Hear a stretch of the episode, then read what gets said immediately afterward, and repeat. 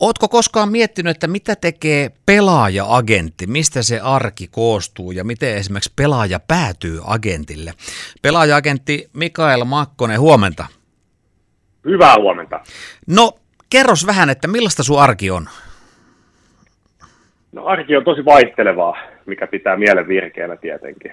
Aamut, aamut arkena leikin puolitoistavuotiaan lapsen kanssa ja, ja sen jälkeen kun poika viedään tarhaan, niin, niin alkaa sitten päivä, päivän askareet.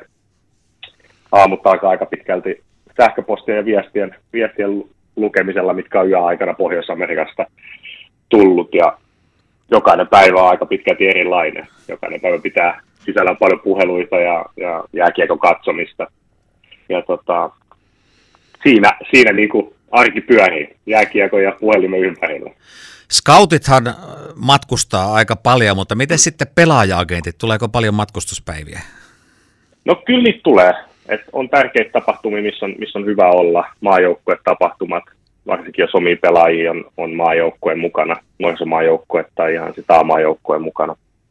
Ja, ja tässä Suomen sisällä tulee sitten ehkä vähän enemmän reissattua, jos on joku hyvä, hyvä peli, esimerkiksi Porissa, missä pelaa Sissä meidän asiakkaita ja sinne TPS matkustaa, missä meidän asiakkaita, niin siellä on mukava olla paikalla sitten katsomassa omia asiakkaita ja jututtamassa pelin jälkeen.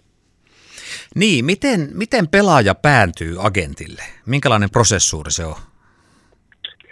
No, ultimaattinen kärki tulee agentille ehkä 15-16-vuotiaana. Ja, ja tämä vaatii skauttaustyötä myös meidän puolelta, eli, eli skautetaan paljon pelaajia ja 7-10 peliä on, on semmoinen hyvä pelimäärä, mistä saa aika hyvin pelaajan jääkiekon ja lajitaidot kiinni. Sen jälkeen lähestytään vanhempia puhelimella ja kysytään, mikä siellä on tilanne, onko kiinnostusta kuulla agenttitoiminnasta ja meidän yrityksen toiminnasta enemmän. Ja, ja sitten tavataan joko ihan face to face tällä hetkellä, kun se sallitaan ja nyt myös sitten Google Meetia käytetään aika paljon. No minkälaista se arki sitten on, sitten kun se pelaaja on teidän leipiin tullut, niin minkälaisissa asioissa te autatte pelaajaa? No yksi ehkä tärkeimmistä, tärkeimmistä hommista on informaation tuotto pelaajalle. Noille pelaajille, mitä, mitä ammattijääkiekko vaatii, ähm, pelaajasopimukset, millaisia kiemuroita se sisältää, mitä juridiikkaa siellä sisällä on, ja myös sitten semmoista urasuunnittelua ehkä isolle, isolle yleisölle agentin työ näyttää paljon sopimuksien neuvottelulta ja sopimuksien solmimisesta, mutta kyllä aika paljon muuta kuuluu kuin sopimuksien tekoa ja kädenpuristuksia. Niin, siis kun uutta sopimusta vaikka kovinkin nuorelle pelaajalle värkätään, niin tuleeko koskaan semmoinen mieliteko, että jos pelaaja sun mielestä esimerkiksi on haluamassa johonkin ihan niin sanotusti väärään seuraa, niin sä voit vähän niin kuin ohjailla, että hei, olisiko tämä kuitenkin ehkä sun uran kannalta järkevämpi? No just näin. Kyllä se on, se on tosi tärkeää se, että me pystytään keskustelemaan avoimesti meidän mielipiteistä ja meidän tehtävähän on tuoda se informaatio hänelle, mitä hän vaatii se päätöksenteko. Loppujen lopuksi kynä, kynä on aina pelaajan kädessä, eli se päätös on aina pelaajan ja pelaajan perheen, mutta, mutta kyllä me pyritään se informaatio tuottamaan justiinsa sen uran kannalta parhaaksi vaihtoehdoksi, mikä nähdään. Ja, ja tota, usein ollaan tilanteessa, missä, missä voi olla vähän erimielisyyksiä pelaajan kanssa ja sitten istutaan alas ja käydään läpi plussat, miinukset vaihtoehdoista ja hyvin usein päädytään sitten molemmat samaan ratkaisuun. Ja agentin työstä puhutaan tässä vielä tovin aikaa, pelaaja-agentti Mikael Makkonen. Mä oon joskus miettinyt, että onko toi agentin työ, niin, niin pitääkö siinä enemmän olla niin kuin lajitietämystä vai semmoista bisnesvaistoa vai molempia? No kyllä semmoinen sopiva sekoitus molempiin on, on hyvä. Et varsinkin meidän, meidänkin puolella, ketkä pyörittää tätä yritystä, niin kyllä siellä se business, business-vaisu pitää olla niin kuin aika vahva. Mutta omassa työssä se jääkiekkotietämys ja, ja lajitaito, niin se on ehkä kyllä mulle henkilökohtaisesti tärkeämpi osaaminen. Niin, esimerkiksi tuoreena teille joukkoihin astuu meille Jyväskyläiselle hyvin tuttu pelaaja, eli Jani Tuppuran, eli kyllä sitä pelitaustasta varmaan jotain hyötyä on. No on kyllä ehdottomasti. että mä veikkaan, että, että Allulla, Allulla on 20 vuoden ammattijääkiekkokokemuksen myötä muutama vinkki näille nuorille pelaajille annettava. No mutta sitten kun niitä pelaajia tarjotaan eri seuroihin, niin faktahan on se, että, että eri seuroissa käytännössä varmaan eri valmentajilla niin on vähän erilaisia tavoitteita, miten halutaan pelata jääkiekkoa, minkälaisia pelimiehiä halutaan, niin kuinka paljon teidän pitää olla tämmöisistä vivahteista ikään kuin perillä, että, että jos joku vaikkapa Jukka Jalonen aikoinaan valmensi HPKta, niin varmaan agentitkin tiesi, että minkä tyyppisiä pelaajia esimerkiksi Jukka Jalonen halusi. Joo, kyllä se, kyllä se on just näin, että se on tosi tärkeää olla pulssilla, varsinkin tuossa kun noita uusia sopimuksia aletaan tekemään ja siirtomarkkinat käy kuumana – niin kyllä silloin on tosi hyvä olla pulssilla siitä, että mitä joukkueet etsivät ja haluavat. Ja vastata sitten heidän, heidän tiedusteluihin siitä, että mitä meillä on tarjolla, niin nimenomaan niillä, niillä sen profiilin pelaajilla, mitä he toivovat.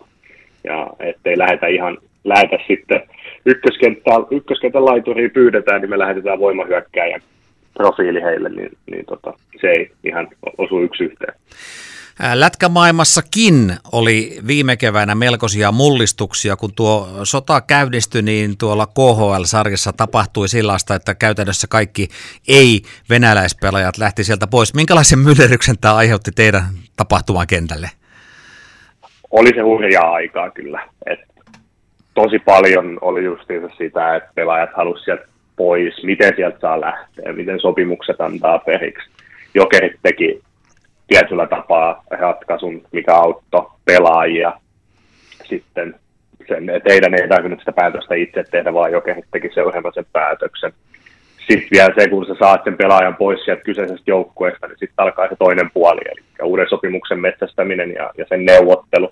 Ja pelaajia kumminkin oli hyvin paljon vapaana markkinalla. Ja kotikisat suomalaisille lähesty pelaamatta ei voinut olla, jos sinne mieli mieli päästä, niin tota, kyllä siinä hoppua on ollut. että meillä oli, meillä oli semmoinen tilanne, että meillä ei ihan kauheasti pelaajia siellä ollut, mikä, mikä sitten ei meille ehkä näkynyt niin, niin isosti, mutta voi kuvitella sitten agenttitoimistoa, kenellä oli pelaajia KHL-sarjassa useita kymmeniäkin, niin, niin kyllä heillä on ollut kaksi viikkoa puhelimet kuumana. No mutta teidän pelaajista nyt, jos otetaan tämmöinen jyväskyläläisvinkkeli, niin ihan tuore tapaus on tietenkin Antoni Honka ja hänellä nyt sitten NHL-sopimus taskussa. Kyllä, kyllä. Antoni halusi ottaa niin sanotusti haasteen vastaan ja, ja tota, lähtee tappelemaan NHL-paikasta nyt seuraavalla kaudella. Niin, kun tässä aiemmin puhuttiin siitä, että välillä käydään vähän keskustelujakin sen pelaajan kanssa, että mikä se on sitten tietyssä tilanteessa parasta, niin eikö tämä nyt ole se kaikista suurin kohta, että, että milloin lähtee sinne rapakon taakse, onko se nyt vai pelatako vielä vuosi liikaa, niin se on se ehkä se isoin kysymys. Just näin, että, että se NHL on, on, on fyysisesti tosi, tosi kova sarja, pelejä on ihan, ihan kauhea määrä, ja, ja tota, onko pelaaja siihen valmis henkisesti, fyysisesti, onko jotain asioita, mitä halutaan vielä kehittää kauden aikana Euroopassa mahdollisesti, niin nämä on sellaisia asioita, mitä käydään tosi paljon pelaajan kanssa läpi, ja niin myös käytiin Antonin kanssa. No kun tämä huippuurheilija on tänä päivänä aika, aika semmoista ympärivuotista touhua, niin missä kohtaa Mikael Makkonen pystyy sitten lomaa pitämään?